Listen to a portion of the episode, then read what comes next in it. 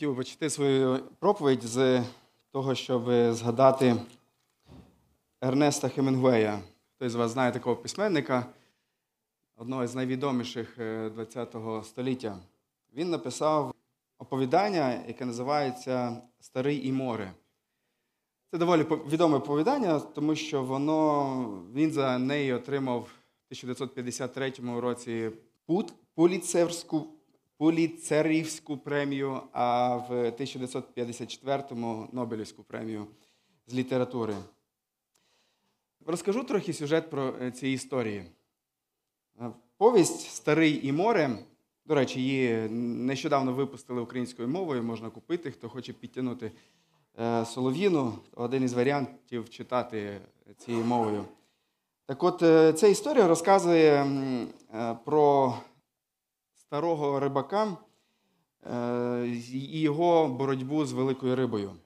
Історія починається з того, що досвідчений рибак він вже три місяці не міг нічого впіймати, жодної рибини. І через це в тому тій місцевості, де він проживав, його починали називати салао, що означало найбільшу форму невдахи. Він невезучий. Настільки, що навіть його учню, який вчився рибалити з ним, батьки заборонили ходити з ним в море. А нехай би ходив, бо він краще з більш успішними рибаками. Однак цей хлопчина все одно любить свого вчителя і, хоч не виходить з ним на море вже останній час, але дружить з ним. І от тут цей Сантьяго, головний герой цього оповідання, він говорить про те, що він планує піти далеко в Гольфстрім, де його чорна смуга закінчиться, і він нарешті зможе зловити щось. І ось на 85-й день свого життя без улову він відкриває вітрильник на своїй лоці і відпливає далеко в море, закидає наживку. І, що цікаво, відбувається, за якийсь час він підсвікає велику рибу. І він припускає, що це є марлін, рибомеч. Два дні, дві ночі він е, змагається з цією рибою. Вона виявляється настільки великою, розмірами приблизно за його човень, що вона починає тягнути його, і вона тягне його далеко від берегу, вона тягне його далеко в море. На третій день ця риба вже стомилася, рибак зміг підтягнути її до своєї лодки і з гарпуна заколоти цього марліна. Він прив'язує цю рибу до човна, оскільки не може завантажити її в човен, бо вона дуже великою, і відправляється в сторону дому. Нарешті люди побачать його улов.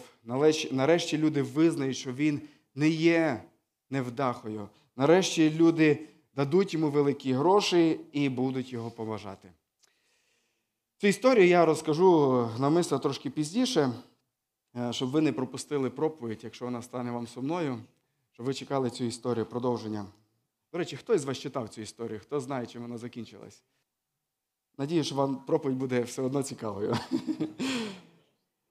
Життям цього рибака стала ця риба, яку він захотів полювати, і якою, в якій він знаходив своє значення, в якій він очікував, що вона дасть йому те, що в чому, що він так по-справжньому, що він так по-справжньому потребував. Його життям стала риба. Цю історію я хотів розказати навколо теми, про яку сьогодні хотів би проповідувати життя наше Ісус Христос. Минулий раз, коли я проповідував два тижні назад, і я сказав, що слова апостола Павла в тексті Филип'янам 1.21 вони звучать доволі пафосно. І я говорив, мав на увазі другу частину цього тексту.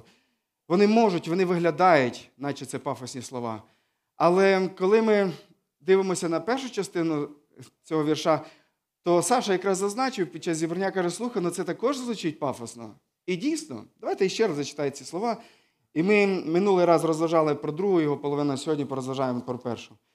Він каже, адже для мене життя це Христос, а смерть це надбання. Филип'янам 1,21.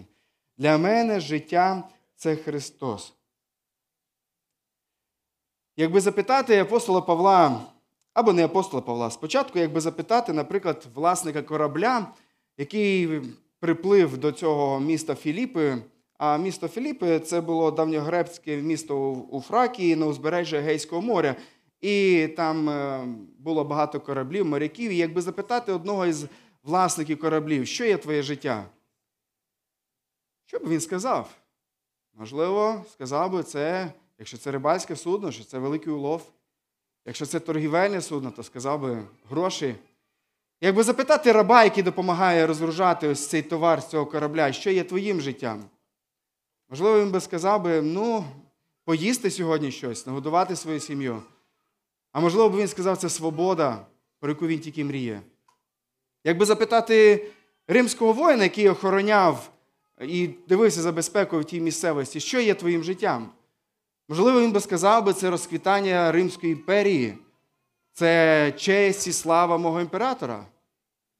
Якби перенестися на 2000 років е, сьогодні в наші умови і запитати типового російського шовініста, а що є твоїм життям? Що би він сказав? А якби запитати пересічного українця, що є твоїм життям? Апостол Павло він говорить, що моє життя це Ісус Христос. Друзі, Ісус Христос це ключове, що пропонує християнство. Це дуже проста і однозначна відповідь. Пропонуючи Євангелія, добру звістку, ми пропонуємо Ісуса Христа. Ми проповідуємо не здоров'я, ми проповідуємо не багатство. Ми, ми проповідуємо не якщо ти повіриш в Ісуса, ти будеш мати класну жінку, доброго чоловіка. Ми проповідуємо не Євангеліє процвітання таким чином, ми проповідуємо Ісуса Христа. Найважливішою темою Біблії, Нового заповіту, зокрема, є Ісус Христос. А не те все, що нам дається з тим, коли ми отримуємо Ісуса Христа. Проблема нашої в тому, що дуже часто блага, які дає нам Ісус Христос, вони затьмарюють нас самого того, хто дає нам ці блага Ісуса. І насправді хочу сказати, що не маючи Ісуса Христа, маючи все інше, ви не маєте насправді нічого. Або ви маєте мусор. Бо маючи Ісуса Христа, ви по-справжньому маєте все. Коли ми дивимося Біблію, то автор післання до євреїв він каже, що Христос робить нас досконалими навіки. Ісус Христос робить нас такими. Або апостол Павло, пишучи інший лист до Коринтян, він підсумовує значення мати Ісуса Христа такими словами, 1 Коринтянам 1,30, він каже, а з нього ви в Христі Ісусі, ви в Христі Ісусі, що став нам мудрістю від Бога, праведністю ж і освяченням, і відкупленням. Вся мудрість, усі переваги мудрості це божественна мудрість, яка дана нам у Ісусі Христі. Уся праведність, все досконале життя, яке ми можемо, це воно дається нам у Ісусі Христі. Освячення, святість ми маємо через Ісуса Христа, викуплення від гріха для нового життя, свободного життя. Це те, що ми знаходимо тільки в Ісусі Христі. Апостол Павло пише до Ефеської церкви 1.3. Каже, благословений Бог і Отець Господа нашого Ісуса Христа, що нас у Христі поблагословив усяким благословенням духовним у небесах. Бог благословив нас усяким духовним благословенням не просто так, а Він благословив нас у Христі. Маючи Христа, ми маємо усі блага, які Бог нам хоче дати. Тому не дивно, що апостол Павло він говорить, що в першому листі до Коринтян, другий розділ, другому вірші, він каже, бо я надумався нічого між вами не знати, крім Ісуса Христа і того розп'ятого. Це була та церква, яка хизувалася своїми знаннями, своїми здібностями, своїми якимись речами, які показували, наче їхню духовність. Але Павло каже: слухайте, хочу знати тільки Ісуса Христа і більше нічого. Христос це центр християнства. Він усе, що ми можемо запропонувати як віруючі люди іншим людям. Він все те, що потрібно для нас. Апостол Павло, він стурбований життям Коринської церкви він підходить до кінця написання свого другого листа до, до цієї церкви, в 11 розділі, 2, 3 вірші, він, переживаючи за них, він говорить такі слова: Я вас ревную Божими ревнощами, бо я обіцяв вас обвінчати з одним чоловіком, Христом.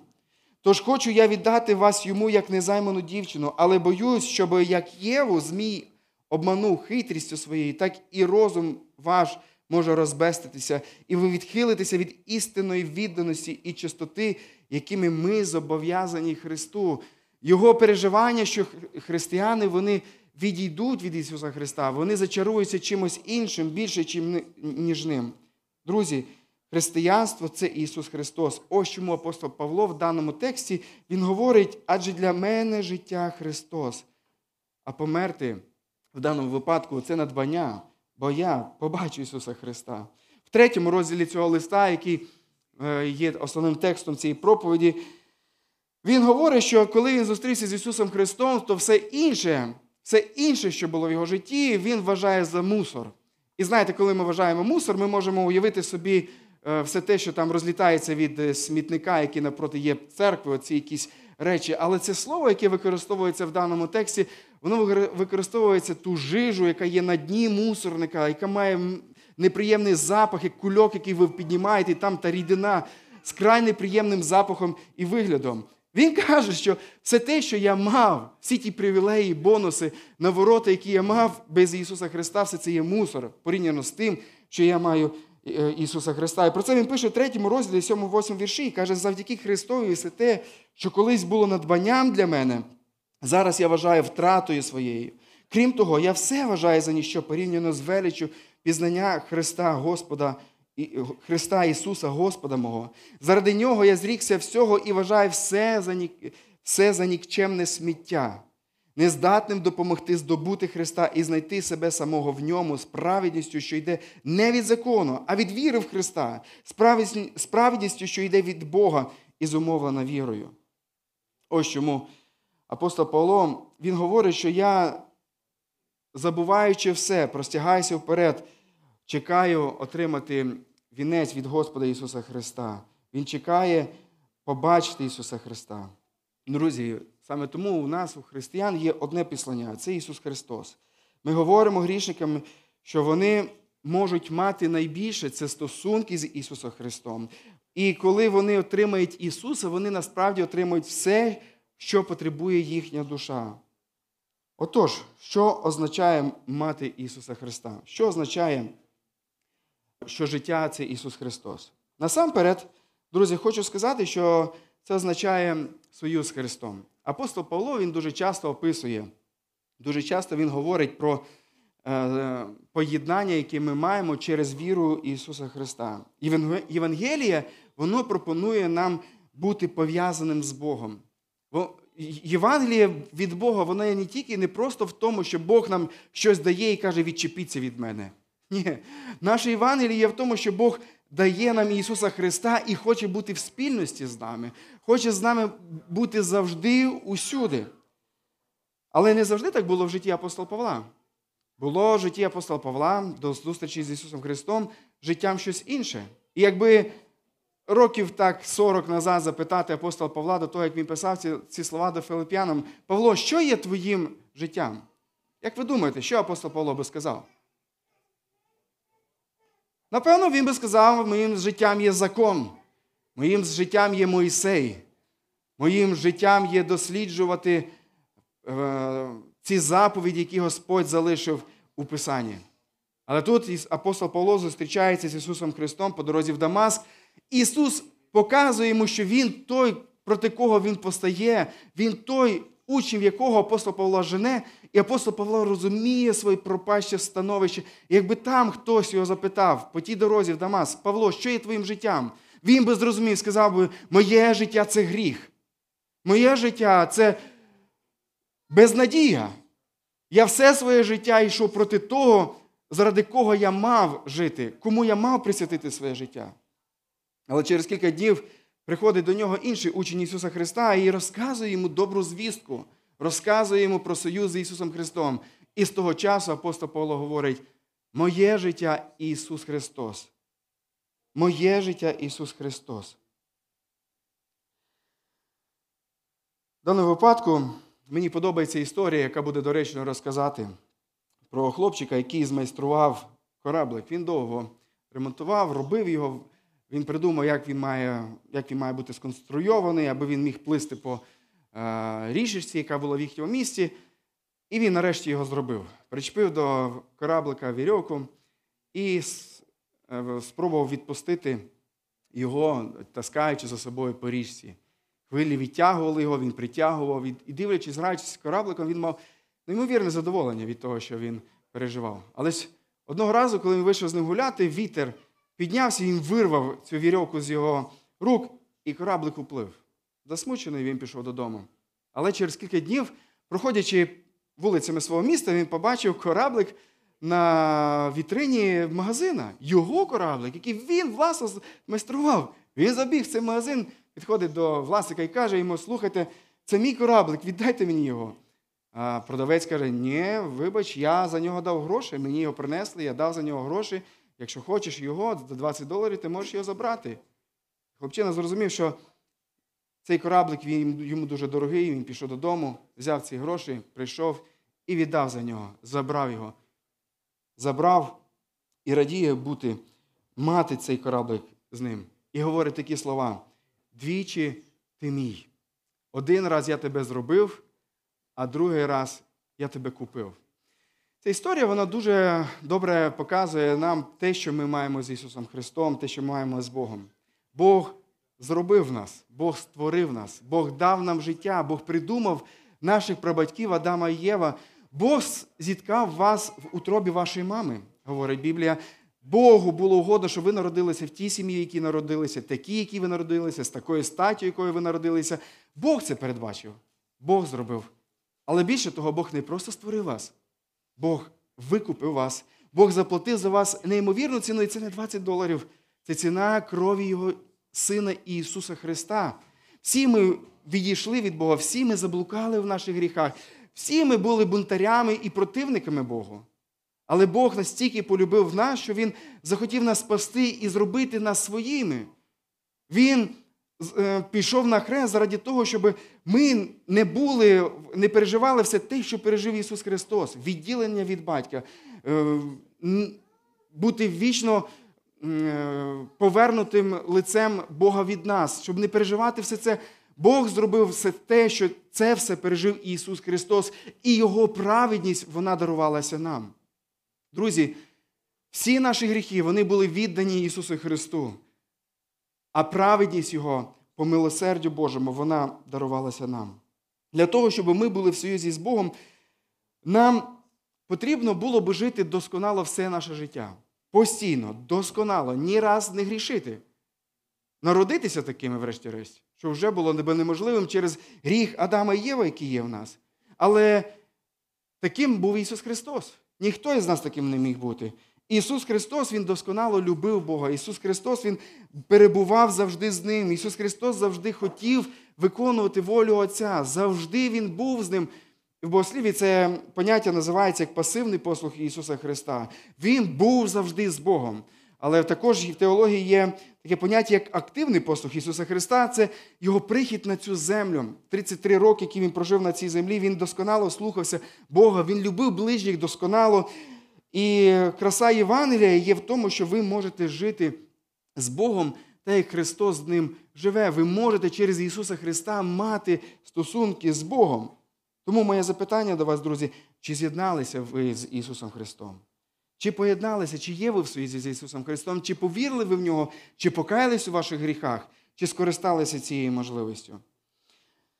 Проблема є в тому, що е, ми, люди в цілому, і християни, зокрема, за своєю природою, дуже сильно прагнемо чого завгодно, але тільки не Христа.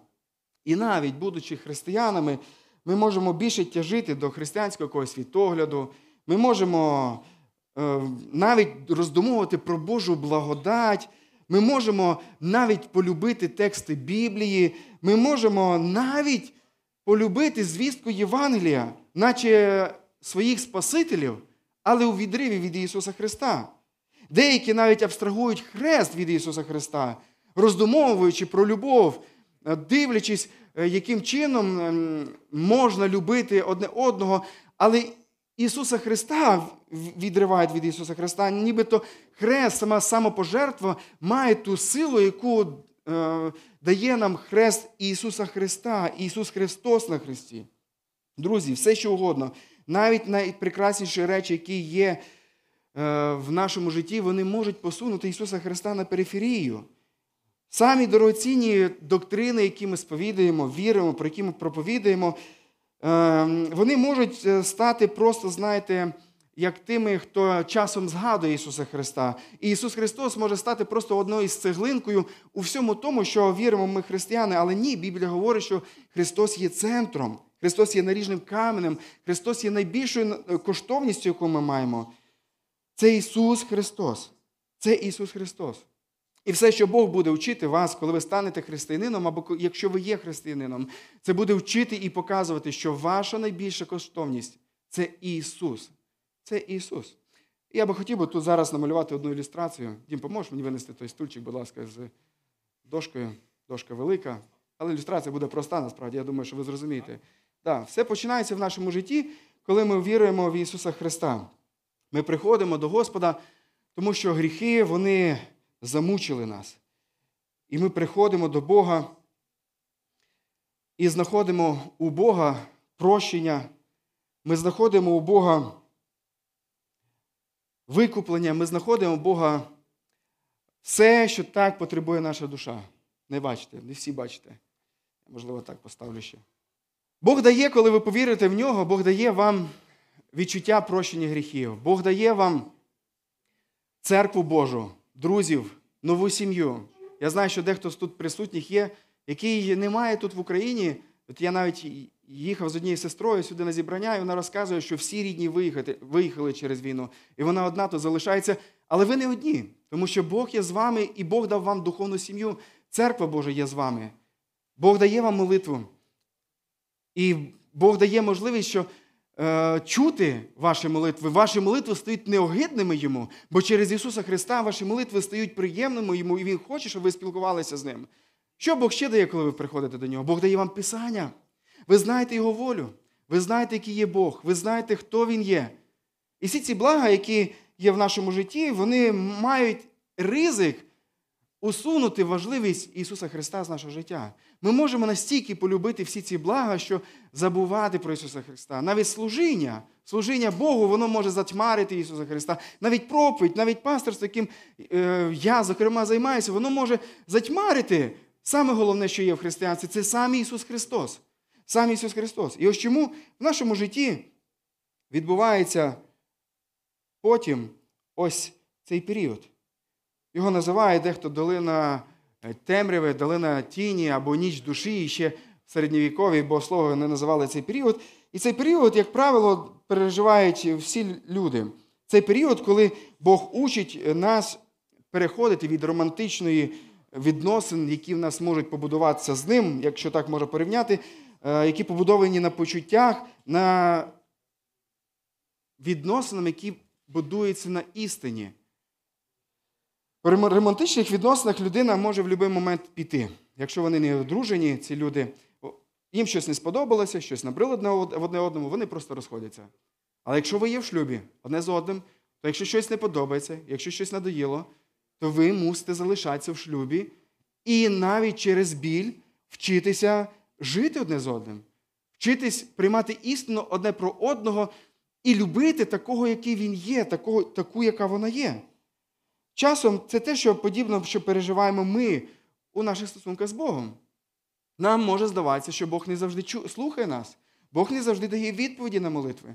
Господь не завжди спішить з допомогою. Подивіться на те, в чому ми зараз живемо, як українці, що ми переживаємо. Здавалося б, Господь, аж ти ж давно би мав би вже умертвити того, хто затіяв цю війну.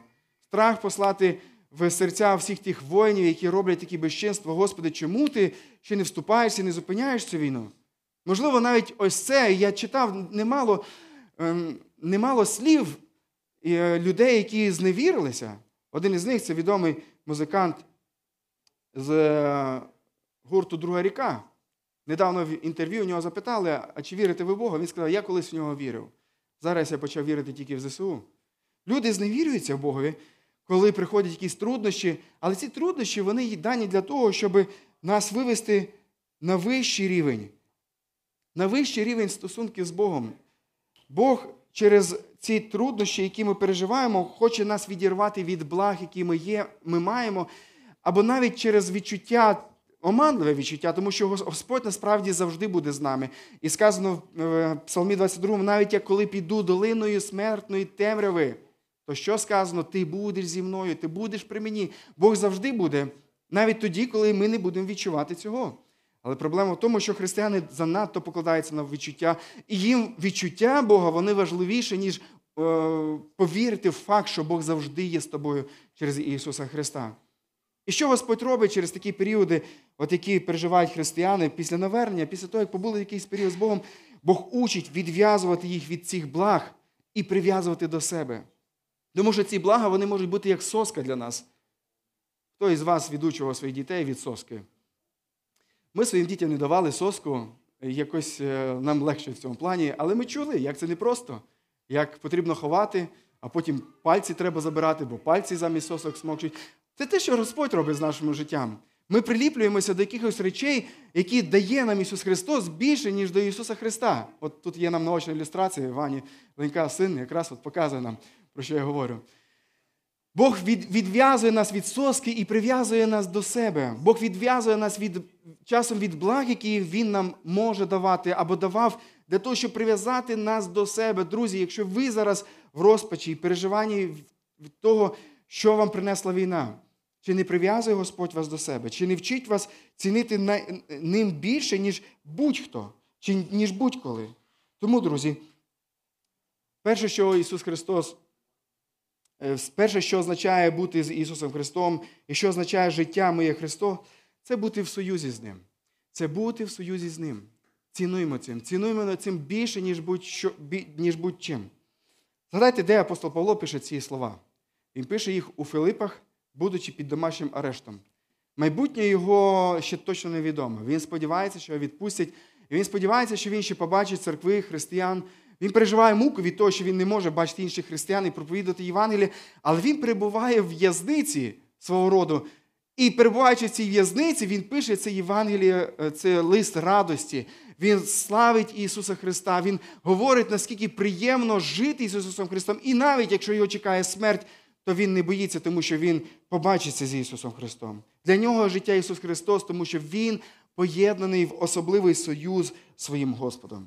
І друге, про що хотів би поговорити, життя Ісус Христос це повсякденне ходження з Ісусом Христом, це жити з Ісусом Христом, це життя освячення. Життя освячення. Уявіть собі, що ви одружились з вашою прекрасною жінкою, і ваше весілля воно було таким класним, е, приблизно таким, як у Герасименків було недавно. Е, і ви настільки задоволені цим днем весілля, що ви ви просто раді згадувати про цей день, але залишились на тому, будучи е, задоволеними. Ви не радієте е, можливістю кожен день спілкуватися з жінкою, ви не радієте можливістю бути з чоловіком. Ваші будні, вони абсолютно ви не помічаєте одне одного, ви просто кайфуєте від того дня, який ви згадуєте, що нарешті от От ви ви, ви є одне одного. Ну Це дивні відносини, тому що е, коли ви любите одне одного, ви одружуєтеся з ним для того, щоб бути з ним. І щоб ходити з ним кожного дня, щоб спілкуватися, щоб ходити на побачення, щоб служити одне одному. Ви хочете робити те, що їй подобається, і ви намагаєте догоджати їй. Ви стаєте схожим на неї, тому що ви пробуєте впізнати, якою вона є, і хочете підлаштуватися, і через це ви стаєте схожими одне на одного. Під старість, більше того, ви вже закінчите думки одне одного, фрази одне одного, ви дуже добре знаєте. І навіть я переконаний, що років через 10-20 моя дружина може вийти сюди і проповідувати, знаючи, про що я буду проповідувати. Ну, я сподіваюся, що цього не станеться. Я жартую. Життя освячення. Це означає ставати подібним до Ісуса Христа. Це означає бути таким, як Ісус Христос.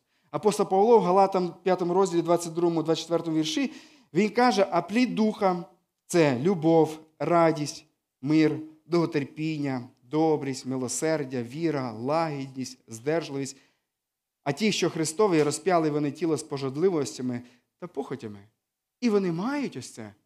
Через Ісуса Христа, через відносини з Ним, які ми маємо, ми будемо уподібнюватися Йому. Чи не помічали ви, як люди, які живуть довгий час одне з одним, вони не просто у фразах, вони навіть зовнішньо стають похожими одне на одного? Дивно. Дивно, через близькість одне з одним ми стаємо неймовірно схожими одне з одним, і точно так же через спільність з Ісусом Христом ми починаємо бути схожими на Нього. Ми починаємо бути такими, як подобається Йому. Ми викидаємо все зайве з нашого життя. Ми починаємо більш активно боротися з гріхом. Ми починаємо робити те, що приносить йому радість. Бог оправдує нас не тільки тому, щоб вам мати просто відносини з ним, а й для того, аби вам бути з ним, аби Він міг і радувався бути з вами. Ісус, коли ми переходимо з вірою до Нього, дає нам не тільки положення перед Богом, а задовільняє потребу в освяченні. Ісус дає сили освячуватись, і ця сила є в самого Ісуса Христа. Якщо ви намагаєтесь боротися з якимось гріхом і шукаєте якісь практики, забуваючи про Ісуса Христа, ви не зможете цього зробити. Гріх вас долає. Часом у християн є думка, е, що Ісус Христос Він прекрасний, а Бог Отець Він дещо не схожий на Ісуса Христа. Від чого це може приходити їхнє життя? Через те, що коли вони читають старий заповіт, їм може здатися, що Бог Отець, оскільки там більше про нього описано, він якийсь грізний, він такий строгий. Але, друзі, я хочу сказати, що на небі немає Бога, не схожого на Ісуса Христа. Бог Отець, Він такий, як Ісус Христос. І якщо ви хочете пізнати Отця, вам потрібно пізнати Ісуса Христа. Вам потрібно бути з Ісусом Христом. Немає діл Божих поза ділами Ісуса Христа. Ви знаєте, що всю вселену створив Бог, але ким Він створив? Через Ісуса Христа Він створив цю землю. Немає Бога, крім Бога, якого ми бачимо і знаємо у Ісусі Христі. Тому нам потрібно позбавитися від думки, що Бог старого заповіту, або Бог Отець, Він строгий, а Ісус Він милосердний, любячий і добрий для них. Ні. Бог наш Бог благодаті, і дивлячись на Ісуса Христа, ми зможемо зрозуміти по-справжньому, який є Бог. Хочете побачити Бога? Подивіться на Ісуса Христа. Бог це не абстракція. Бог наш відкрився у Ісусі Христі. І всіляке сприйняття Бога не через Ісуса Христа, воно буде іскажати Бога. Воно буде приводити страх в наше життя. Але коли ми будемо дивитися на нього через Ісуса Христа, ми будемо радіти через можливість пізнавати такого Господа. Ви знаєте, що найбільше відрізняє мусульманство від християнства? Це особа Ісуса Христа. Особа Ісуса Христа. Бог християн, Він має сина. Має сина, який відкриває Отця. Аллах сина не має. І через це ми не можемо сказати, що всі дороги, всі релігії, вони про добро і вони ведуть до одного Бога. Ні. Аллах, мусульман це не Бог, в якого віримо ми, якого відкриває нам Ісус Христос. Тому що наш Бог має сина. І через сина ми по-справжньому можемо пізнати Бога. Коли ми читаємо, ми можемо читати Коран, коли ми дивимося в Коран, то ми дивимося, що там є спроби приписати Аллаху якісь якості, е, але це зовсім інше, на відміну від того, що ми, коли ми читаємо Біблію, де ми читаємо про Ісуса Христа, який відкриває нам Отця. І розуміючи, бачачи, розуміючи, який Ісус Христос, ми можемо по-справжньому побачити і зрозуміти, який є Ісус Христос. Друзі, якщо Ісуса Христа вам буде недостатньо, тоді е, ви будете підпадати під всілякий вплив всіляких філософій, всіляких ідей. Тоді ви будете підпадати під законництво, тоді ви будете виправдовуватися своїм життям, тоді ви будете намагатись компенсувати якісь невдачі в своєму житті, а вони будуть, вони є в вашому житті, як в моєму. Ви будете компенсувати, а я ще більше послужу, а я більше ще зроблю, а я більше ще якось, от я тут мінус, то я якимось плюсом, я якось е, це вирівнюю. Але це не є християнство. Християнство це коли Божа праведність здається нам через Ісуса, а не через наше е, задовільнення нашими справами якісь, е, якимись Богу. Всі наші справи вони є від любові до Ісуса Христа, від вдячності, що Він зробив для нас, але ні в якому випадку не для того, щоб заслужити Його прихильність. Задовільняємося Ісусом Христом.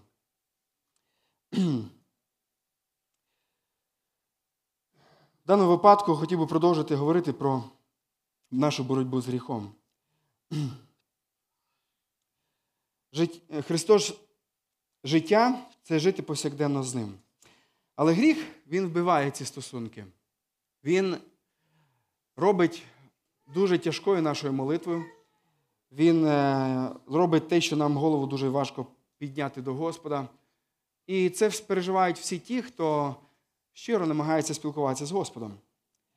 Коли ви подивитесь на якусь жінку, подивитесь другий раз, прокрутите якісь ролики, все це убиває потім дерзновіння приходить до Господа в молитві. Коли ви думаєте про якісь неправдиві речі, які зараз можна зробити, все те, що, це все те, що вбиває стосунки з Богом. Коли ви думаєте, як зрізати кути, тоді ви починаєте жити життям компроміс. І ви можете сказати, моє життя це компроміси. Ісус Христос десь біля них. Друзі, але хочу сказати, що е, всі ці проблеми, з якими ми зіштовхуємося, гріх, яким ми зіштовхуємося, рішення цих проблем є тільки в Ісусі Христі. Коли ми дивимося, як апостол Павло описує е, ці всі проблеми, ми дивимося, що, наприклад, розділення в церкві Коринті. І він говорить, чи розділився Ісус Христос? Він не говорить просто, ану, перестаньте бути як діти, помиріться. Він показує на Ісуса Христа, і образ Ісуса Христа Він дав, е, Він дає стимул і сили бути єдиними церкві, будучи різними. Або, наприклад, хтось в Коринській церкві спав не своєю жінкою, і церква толерувала цей гріх. Вона вважала, що ми от такі відкриті, що ми готові приймати навіть таких людей, християн, які живуть не зі своїми жінками. Але він каже, що позбавтесь старої розчини, бо Христос Пасха наша. Він говорить, що це старий образ життя. Ісус, Він інший образ життя нам дає. Або, наприклад, Він говорить, хтось переживає спокусу. Він каже, ви омиті кров'ю Христа. Нагадує це, і це мало давати їм силу боротися з гріхом. Або згадайте Ефесянам, як чоловіки мають любити своїх дружин. Як? Як Христос любить церкву. Знову ж таки, Христос є прикладом, Христос є мотиватором нашим. А як жінки мають шанувати чоловіків? Як церква шанує Христа? Як діти мають відноситись до батьків? Далі він продовжує. Він каже: діти, слухайтеся своїх батьків у Господі. Як прощати? Згадайте, як він у листі каже прощати?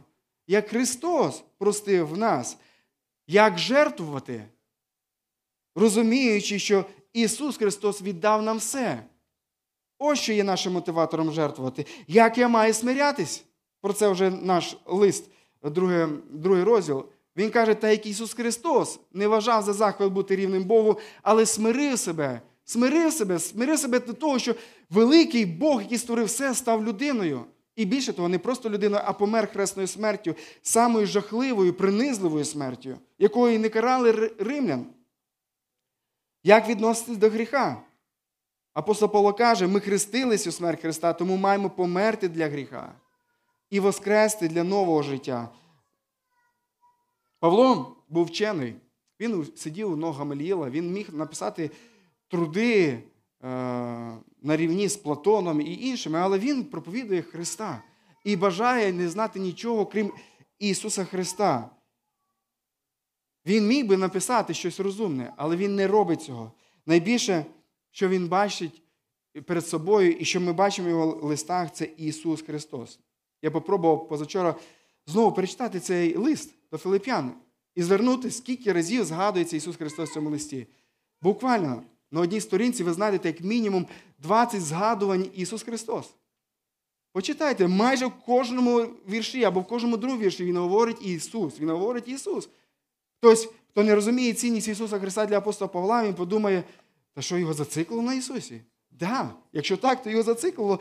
Він розуміє, що без Ісуса немає сенсу е, у житті. Тому, християни, не впускаємо Ісуса із виду. Ми можемо мати християнський світогляд, ми можемо мати багато розумінь правильних доктрин, але залишити Ісуса Христа десь якоїсь невеликої деталі на фоні усього нашого вірування. Ісус Христос не людина на побігеньках, яка буде давати нам. Ісус Христос це не просто квиток на небеса, який ми отримали, ми віддали і більше вам не потрібен, він нам не потрібен. Ні. Ісус Христос це все наше життя. Найбільше, що Бог дарує нам, це самого себе. Ну і жити з Ісусом Христом це також означає любити Ісуса Христа. Любити Ісуса Христа. Дивитись, як Він любить, і у відповідь любити Його. Дивлячись на Євангеліє, ми бачимо, що Ісус любив людей, які були навколо нього. Ісус любив багатого юнака, якого ми сьогодні, читаючи тексти, ми можемо дуже легко засудити. І знаючи кінець цієї історії, ми його засуджуємо не раз. Але Ісус Христос сказано, полюбив його.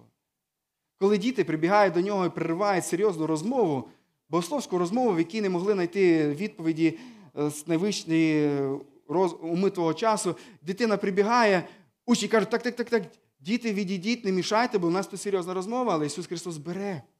Бере, ставить на коліна і любить цих дітей.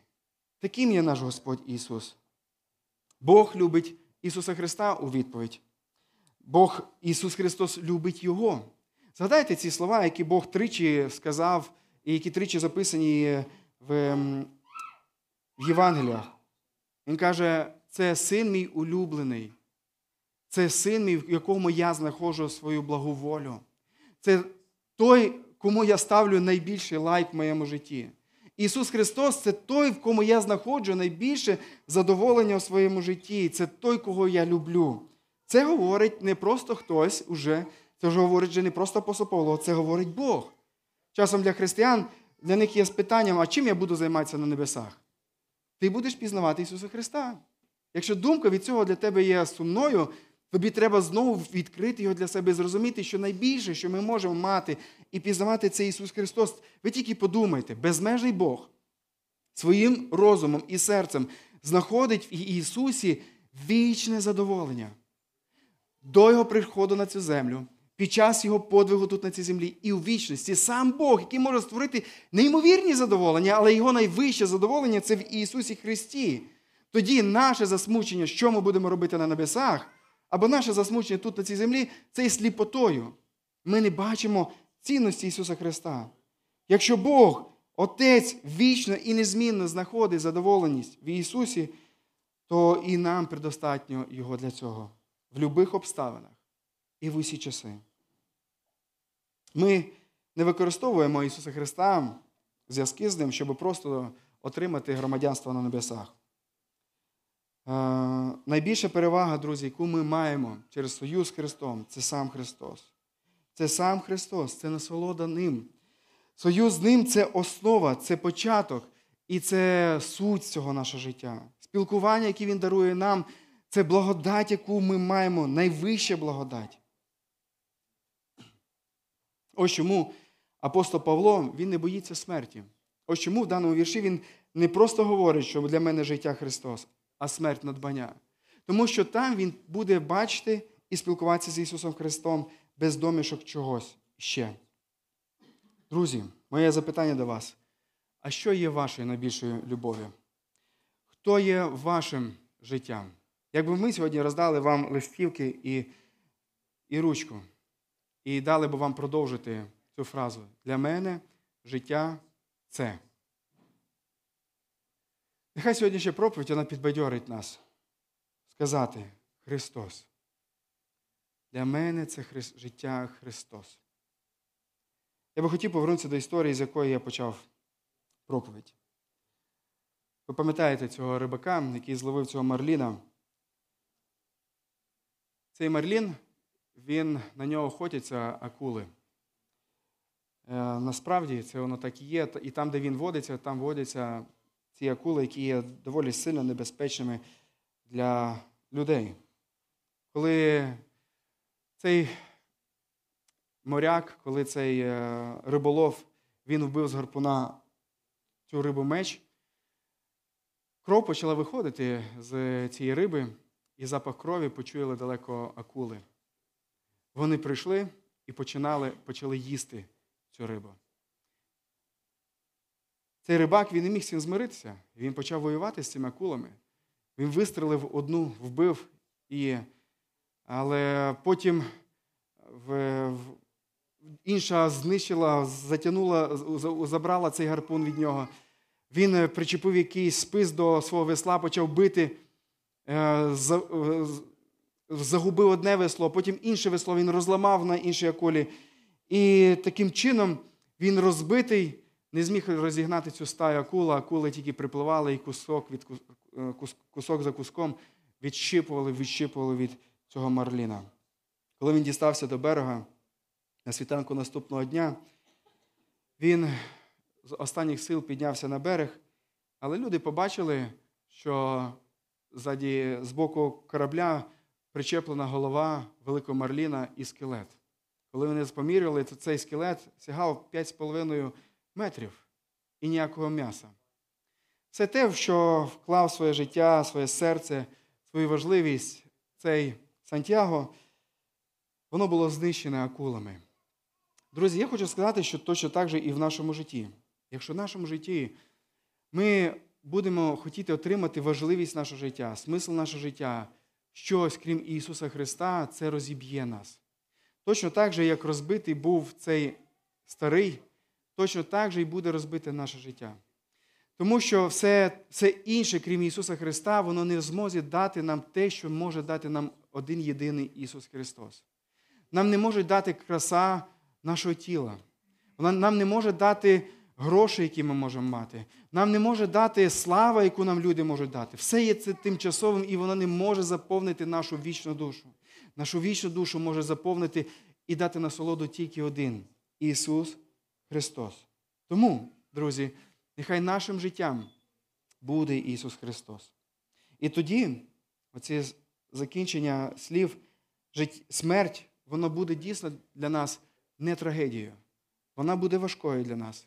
Особливо, коли ми будемо втрачати рідних. Але якщо ми будемо втрачати рідних, які знають Господа, це не буде трагедія. І на кінець ще одну історію вам розкажу. Я вчора про неї прочитав про дворічного племінника Дені, який навчив цього чоловіка, який розказує цю історію, закону сприйняття втрат. Він гостював у цього пастиря, і е, він взяв цей день книжку, яку розглядав і роздивлявся. Але через якимось, е, через якийсь час е, цим батькам цього дня, цього хлопчина, потрібно було йти кудись. І вони покликали його з коридору. Каже, йдемо, Ден, ми йдемо, ходи, ходи до нас. По реакції цього малого було очевидно, що він не хоче нікуди йти. І він якраз почав розгледжувати картинки цієї книги, і він хоче бути з ним.